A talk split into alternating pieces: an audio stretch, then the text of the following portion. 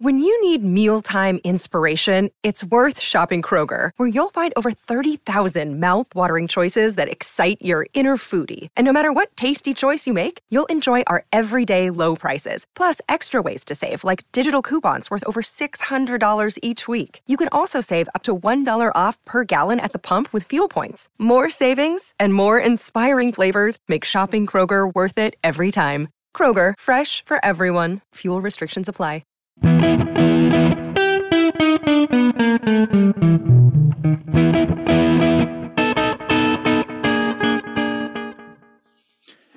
Bom dia, Rádio Diálise. Aqui quem fala é o Lucas Luz. Sejam bem-vindos ao podcast do Nefropapers, o nosso querido podcast que conversa sobre nefrologia. Nefrologia misturada com hospital, com consultório, com clínica, com TI, cardiologia, assim por diante. O nosso assunto é nefro, seja para estudante, para profissional experiente, para todo mundo. E hoje estamos aqui, eu e a nossa querida Maria Amélia, Mé, a nossa queridíssima Mé. Boa, e aí, pessoal, tudo bem com vocês? Luz, eu acho que a gente veio hoje falar de um assunto que é muito do dia a dia, que assusta muita gente, e eu acho que tem motivo mesmo para assustar, né? É, então, Mé, é, a gente vê que o assunto é cascudo quando ele começa é, nas próprias definições. Então, hoje a gente vai falar sobre hematúria, né? É, então, nós temos duas formas clássicas de dividir a hematúria: é, em macro e microscópica e em glomerular e não glomerular. E daí, obviamente, o diagnóstico mais fácil que nos salta aos olhos, ou aos olhos do paciente, né, é, são as hematúrias macroscópicas, em que às vezes o próprio paciente põe o olho na urina e vê, opa, minha urina está vermelha. Nisso já deixaria um disclaimer, que assim como nem tudo que brilha é ouro, nem toda urina vermelha é hematúria. Então lembrar que alguns corantes e alimentos podem causar urina avermelhada. Algumas drogas, como a rifampicina, que também é usada em tratamento para tuberculose, outras, é, outras, outras coisas, é, como algumas meningites, profilaxia para meningite principalmente, o piridium e a doxirubicina. E também tem algumas outras condições que podem causar alteração no metabolismo do, do próprio pigmento M, como a nossa bruxaria ali, a profiria intermitente, principalmente no quadro agudo. Dito isso, é, se for hematúria mesmo, aí necessariamente é, nós temos que excluir as causas urológicas, né, de hematúria macroscópica. E nós vamos incluir, então, o cálculo, aquele cálculo que se desloca e acaba é, ferindo ali o ureter, o, o, famigerado câncer de bexiga, que é muito mais comum em tabagistas, em pacientes com contato com solventes, é, pintor de antigamente algumas plataformas é, de óleo também, o cara, o, cara, o cara que fumava e pintava aí ao mesmo tempo, é, é também um diagnóstico que a gente não pode deixar passar. Quem lida com pós-operatório de, de cirurgia urológica sabe que câncer de bexiga é quando vai para a cistectomia, é um pós-operatório sempre delicado. Depois, é claro, câncer de rim, pielonefrite e assim por diante. Aí, para dar continuidade para o nosso podcast de forma menos sangrenta, né, minha, com o perdão do péssimo trocadilho, é, podemos falar das hematuras microscópicas. Luz, antes da gente tratar disso especificamente, assim, eu acho que, como você falou, hematura macroscópica, ela salta aos olhos, tipo, ela assusta muito o paciente, é, não quer dizer, obviamente, que seja um caso grave, mas a gente tem que excluir primeiro a gravidade. Mas como você gosta de falar, eu queria falar de algumas bruxarias também. É, tem sido comum diagnóstico, mais diagnóstico, né? Não é que a doença tenha se tornado mais, mais comum, mas tem sido comum fazer mais diagnóstico de endometriose. E só está atento que alguns pacientes, por exemplo, têm implantes ou próximos do ureter ou próximo de bexiga e pode ser uma causa de hematura ou micro ou macroscópica. Eu sei que é bem menos raro, mas só para deixar aí uma coisa para a gente não esquecer. É, eu tenho visto casos recentemente, isso me chamou a atenção. Beleza, Mé. Então vou levar aí para o meu, pro meu consultório, para minha, minha pergunta, para minha história. É, quando eu encontrar uma paciente do sexo feminino, se a hematúria tem, tem, tem correlação com o período menstrual. Então, pensando aí é, em, em endometriose. Então, fora essa causa que é menos comum, a gente tem que pensar em outras coisas que são mais frequentes, né, que são que podem acontecer em mulheres também. Então, o prolapso pélvico também não é uma coisa a se desprezar, pode ser uma causa de hematúria, hematúria microscópica, usualmente, não são tantas hemácias assim, mas só para a gente estar atento a, a, outros diagnósticos, acho que é importante. Ótimo, muito bem lembrado, né, Mé? Lembrar que, que em prolapso pélvico aí é, pode chegar até 10%, é, por exemplo, de hematúria. Então, em algum momento a gente vai ter que definir hematúria, né? Que a gente pode definir hematúria microscópica, então, é, a partir de duas ou mais hemácias por campo grande de aumento na microscopia. Então, quando tu vai no campo de grande aumento ali, tem que ter suas três, é, quatro, cinco hemácias, tá? É, chamamos de microscopia por um motivo evidente, né? É o sujeito se apresenta com uma urina que parece ser normal, mas quando vai no microscópio tem sangue e que é, é a definição da, da hematúria microscópica, que pode ser um sinal é, de uma gama muito, muito, muito ampla de condições. É, desde infecções urinárias até doenças renais mais graves e que pode ser transitória ou persistente, tá? A, a, pre, a prevalência da hematúria macroscópica vai variar muito de acordo com a população de estudo. Isso acontece também porque é, em alguns lugares, e eu sei que o Japão é, era um deles, eles faziam uso aí da urina tipo 1 ou do EQU, do EAS, como um exame de screening. E outros lugares fazem apenas para contextos clínicos. Então faz sentido aí que a prevalência nas populações pareça ser é, diferente. É, o fato é que é, na literatura dois terços dos casos podem ser é, transitórios, o que exige então um segundo exame para confirmação. Então a gente vai lá, faz aí é, procura o sangue na, no grande aumento e depois confirma ele. Então é, a ideia aqui é, a gente confirmar o diagnóstico antes de chamar o paciente de é, hematúria, né, Mé? Sim, acho que é um ponto importante que você falou, é realmente sim. O Japão também lembro desse dado. Assim, o Japão é um país que faz muita urina para várias situações. Então, assim, o limiar para você encontrar hematúria, se você procura mais, lógico, é diferente de quem faz só quando você tem uma queixa ou em alguma situação clínica específica. De qualquer forma, eu só assim, falaria realmente da, da, importância de um diagnóstico precoce, né? Acho que quando a gente trata de hematúria, a gente está falando de uma gama de doenças que são benignas e malignas. Malignas que eu falo não só oncológicas, né? Que, mas que podem ter um prognóstico pior ou podem precisar de intervenção mais rápida. E eu acho que a gente tem que falar aqui de hematúria glomerular, né? Quando está falando disso. Hematúria glomerular, que a gente está é, quando a gente trata mais uma vez, eu, eu falo que também entra nesse espectro. Tem doenças que são doenças benignas, tem doenças que precisam de um tratamento rápido, tem um prognóstico pior. Então, o que é que define, ou quais são características, né, é, que a gente pode pensar no hematúria glomerular? Então, é a questão de presença de dismorfismo eritrocitário, é um dado bem importante. É, então, é muito importante ter uma urina confiável quando a gente está investigando hematúria, presença de cilindros hemáticos, e uma coisa que pode chamar a atenção é a presença de proteinúria concomitante. É isso aí então, Mé. São os três cavaleiros do apocalipse glomerular, né? da hematúria. É a presença concomitante das proteínas, os cilindros hemáticos e os ismorfismos, né? É pena que não é sempre que eles estão presentes, né? Pode... É, e outra coisa que eu queria chamar a atenção, que a gente fala isso dos cilindros, falar da proteinúria, é, do dismorfismo eritrocitário. Só lembrando que a presença de proteinúria não quer dizer que aquela hematúria seja é, glomerular ou que eu tenha lesão glomerular. O que, que eu quero dizer com isso? Se eu tenho uma hematúria muito importante, eu vou ter proteína positiva.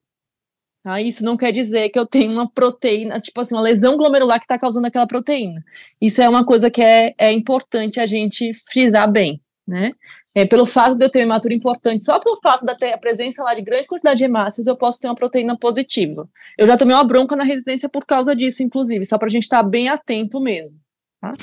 É, é, essa daí eu nunca vou esquecer. E outra coisa, assim, que quando a gente fala de hematúria, está falando de hematúria glomerular, acho que a primeira coisa que vem é a nefropatia por IgA. Que eu acho que nos pesadelos, um, uma das decepções da minha vida é que era bom quando a IgE era só imatura e mais nada, né? A gente sabe também hoje, quem, quem vive muito dentro da nefro sabe disso. A IgE ela tem espectros muito variáveis. Pode ser desde uma imatura realmente assintomática, que não vai me causar dano nenhum, até uma rapidamente progressiva, né? Então, isso me chama, é, isso me, me, vem à cabeça para a gente estar sempre atento. IgA não é doença, nem sempre é uma doença do bem, né? A gente tem uma porcentagem até significativa de pacientes que podem evoluir para TRS, tipo, em torno de 20% em alguns dados podem evoluir para TRS em duas décadas ou mais. E mesmo no pós-transplante, a gente tem um risco também de recidiva de GA. Não, não é uma causa de recidiva precoce, mas num transplante tardio, ela pode voltar e aí pode cursar realmente com proteinúria, casos mais ou menos graves.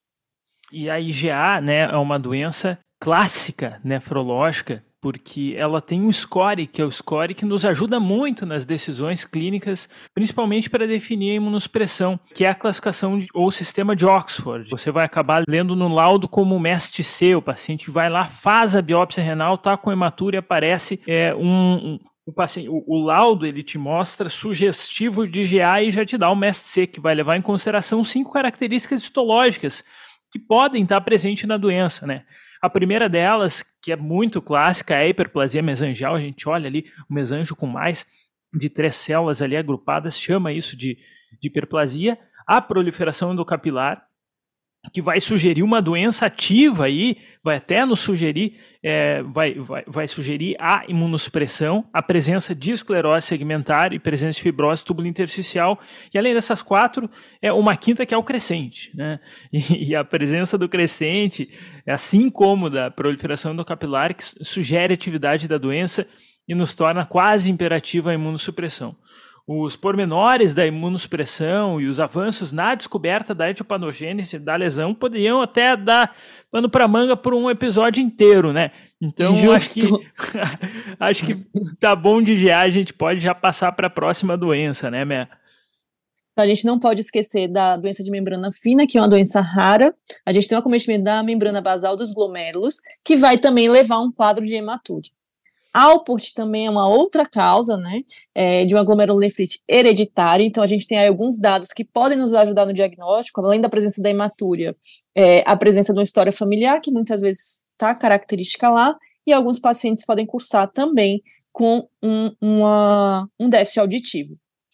É, Mea, eu queria chamar atenção aí para o público que, porque eu tinha falado, tinha sacaneado um pouco, falado de biópsia renal, que é uma coisa ultra específica, né? E toda vez que a gente faz uma biópsia renal, não todas as vezes, mas na grande maioria dos serviços, a gente olha para a biópsia e se pergunta: nossa, será que eu preciso mandar essa biópsia aí para eletrônica, Mea? O que, que a gente faz, será, com, com o paciente com, com hematúria? Então, nesse, em algumas situações, então se eu tenho, por exemplo, uma membrana fina aí, em algumas situações a gente precisa sim da eletrônica, né? Nem sempre o diagnóstico vai estar tá tão claro, tão fácil quanto, é, por exemplo, a rapidamente progressiva que a gente tem na IF, predomínio de IgA. Então, algumas vezes, em algumas situações, a gente pode precisar sim da eletrônica, cito aí a questão da membrana fina, e também acho que a gente vai ter, entrar num, num, terreno um pouco arenoso, mas às vezes fazer teste genético também. É, com certeza. É, tu vê que é, o, quando a gente olha uma hematura, a gente sempre fica com medo é, de uma rapidamente progressiva ou então de uma IgA, que pode ser essa IgA do mal, e na classificação de MSC é, não precisa de eletrônica para fazer a classificação prognóstica, mas para um diagnóstico de membrana fina aí, a pessoa tem que literalmente medir ali com os com em nanômetros ali é, a membrana para dar esse diagnóstico. É, eu acho fundamental falar de, de, genética um pouco mesmo. Né? A síndrome de, de Alport, que, que, pode ou não vir sozinha, pode vir com anormalidade ocular, perda auditiva neurosensorial, pode ou não ser apenas recessivo. Né? É fato que quando falamos nas mutações patogênicas clássicas é, do gene é, do colágeno 4A3 e 4A4, trata-se de um padrão recessivo, mas as mutações aí do, do colágeno 4A5 é ligado ao cromossomo X. E, e além disso tem uma coisa muito interessante, que a síndrome de Alport ela pode é, até seguir é, uma herança digênica, então, que é a presença de duas mutações patogênicas em genes diferentes do colágeno tipo 4. E eu vou parar por aqui, porque senão vou ficar a vida inteira falando de genética, né? Mas é, eu acho que a gente pode passar para as outras glomerulopatias, então. Justo, a única coisa que é complementar, assim, genética pode assustar, ainda, ainda me assusta um pouco, mas assim, a gente vem tentando, vem conseguindo utilizar mais para fazer diagnósticos que antes a gente não tinha, né? Então é interessante isso daí. É, e a, e a, interpretação, ela, ela é difícil, porque mesmo aqui falando de membrana fina e falando de Alport, eles podem ter alterações no colágeno 4A4, 4A3, né? E tu, então, tu pode ter alterações, às vezes, no mesmo gene que podem é, definir é, doenças diferentes, né? É, é bem complexo mesmo. Justo. Complexo dá medo, mas estamos aí para aprender também. É, a gente pode ter também hematúria em outras glomerulopatias, né? Então, é, penso nas mais variadas situações. A gente pode ter, por exemplo, a membrana proliferativa, que vai cursar também com hematúria. Só chamar a atenção aqui que diabetes, até o próprio diabetes, não costuma ter hematúria, mas se a gente tem um pouco de hematúria num paciente que tem doença renal do diabetes, isso também não é uma coisa assim de criar espanto, né? É, a própria questão da gente ver atividade em nefrite lúpica, tudo, a hematúria vai ajudar em tudo isso. Questão do tratamento, daí vai depender realmente do de que doença estamos lidando e se ela precisa de imunossupressão ou não, é ver situações específicas, né? Mea, aí eu vou te fazer a pergunta que eu sei que tu vai responder, porque para quem não sabe, a Mea foi minha preceptora, né? Então é, as coisas mudam, mas não tanto assim, né?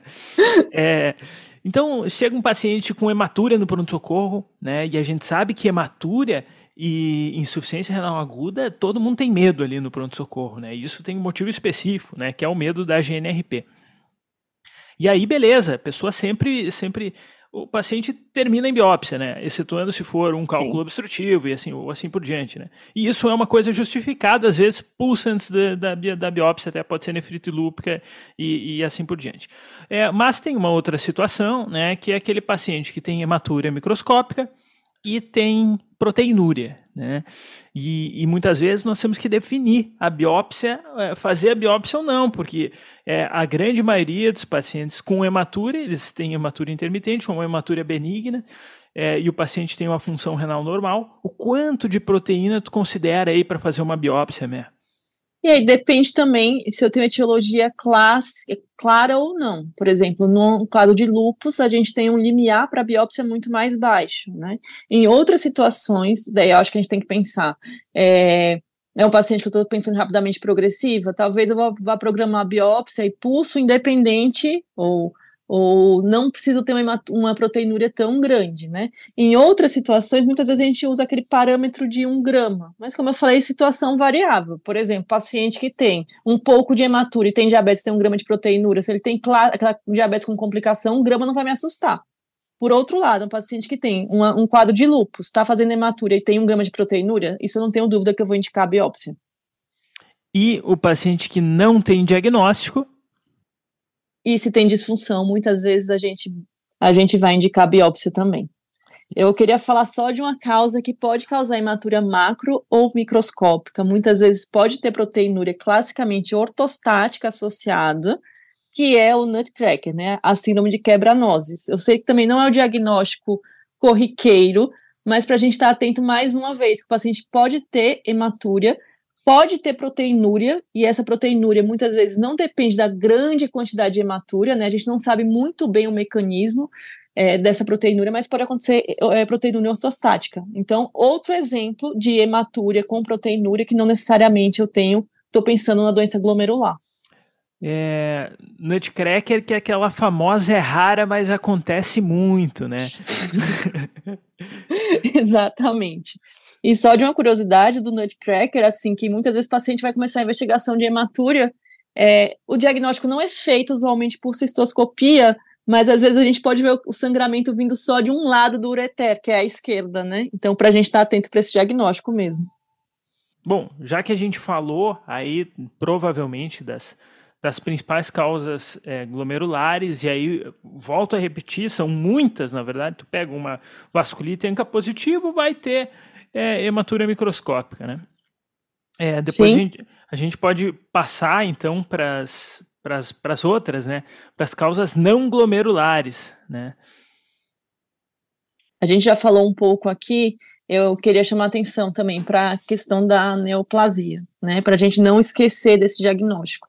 Você falou muito bem, Lucas, uma coisa que chama atenção, assim, para a gente pensar em neoplasia de bexiga, aquele paciente que é tabagista, nos acende os olhos lembrar também quem trabalha com solvente. Eu, te, eu tenho uma história para contar da graduação.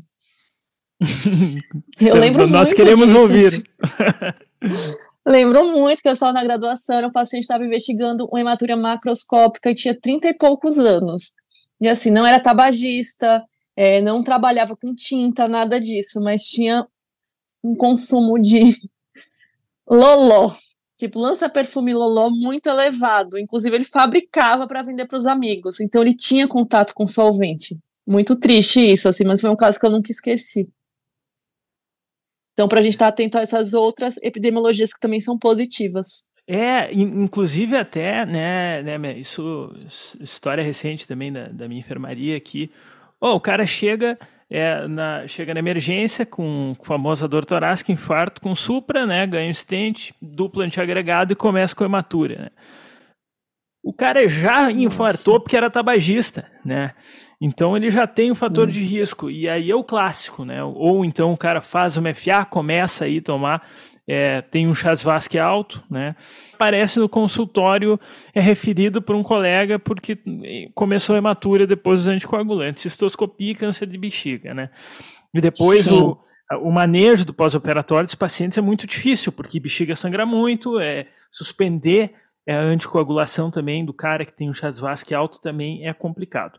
É tudo isso para difícil dizer, mesmo.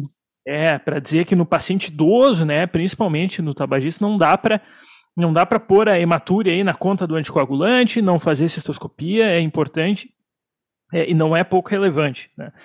É, então, e, e, por aí a gente vai, né? Depois a gente vai ter litíase, né?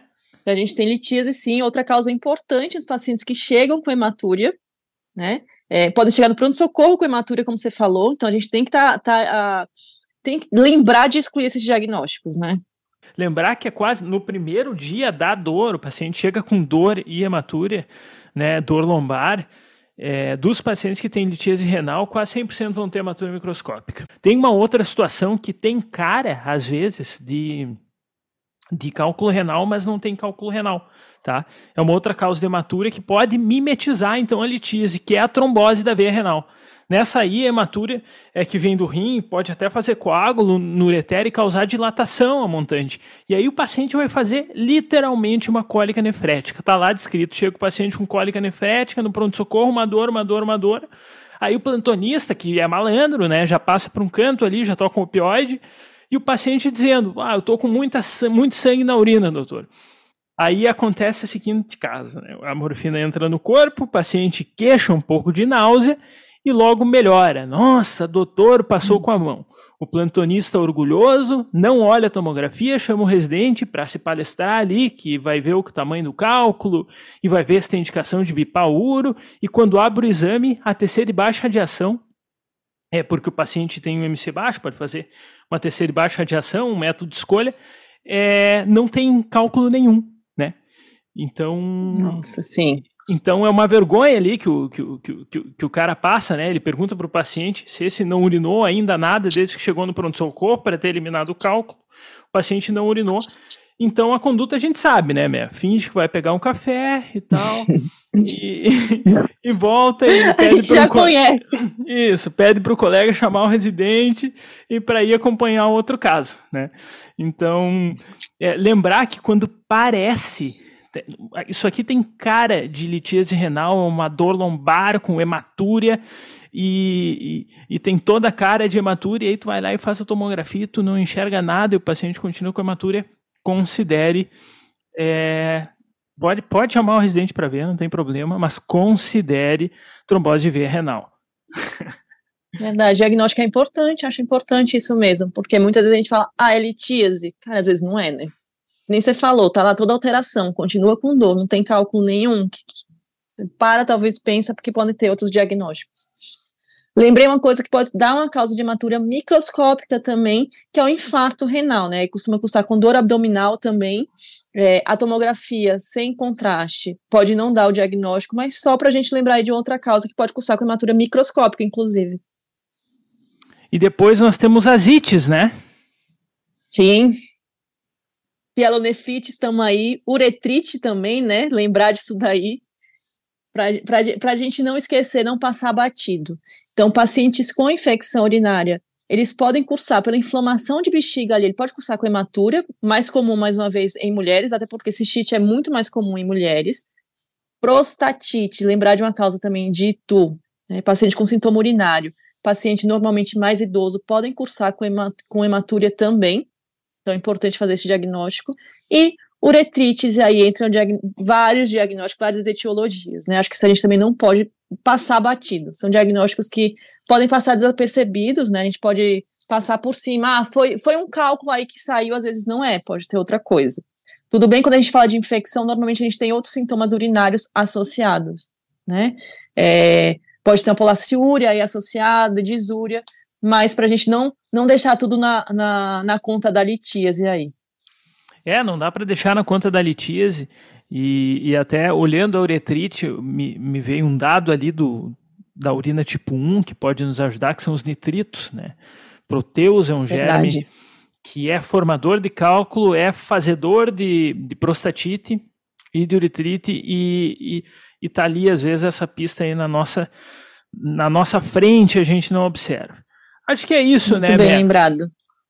Não falamos nada, mas falamos muito de hematura aqui para o pessoal. Com isso aí, acho que dá para se virar, dá para começar é, é, uma, uma investigação. Lembrar, hematura macroscópica e depois hematura microscópica, hematura glomerular e não glomerular, as principais causas de não glomerular e as principais de glomerular, né? Acho que sim, falamos bastante coisa, sim.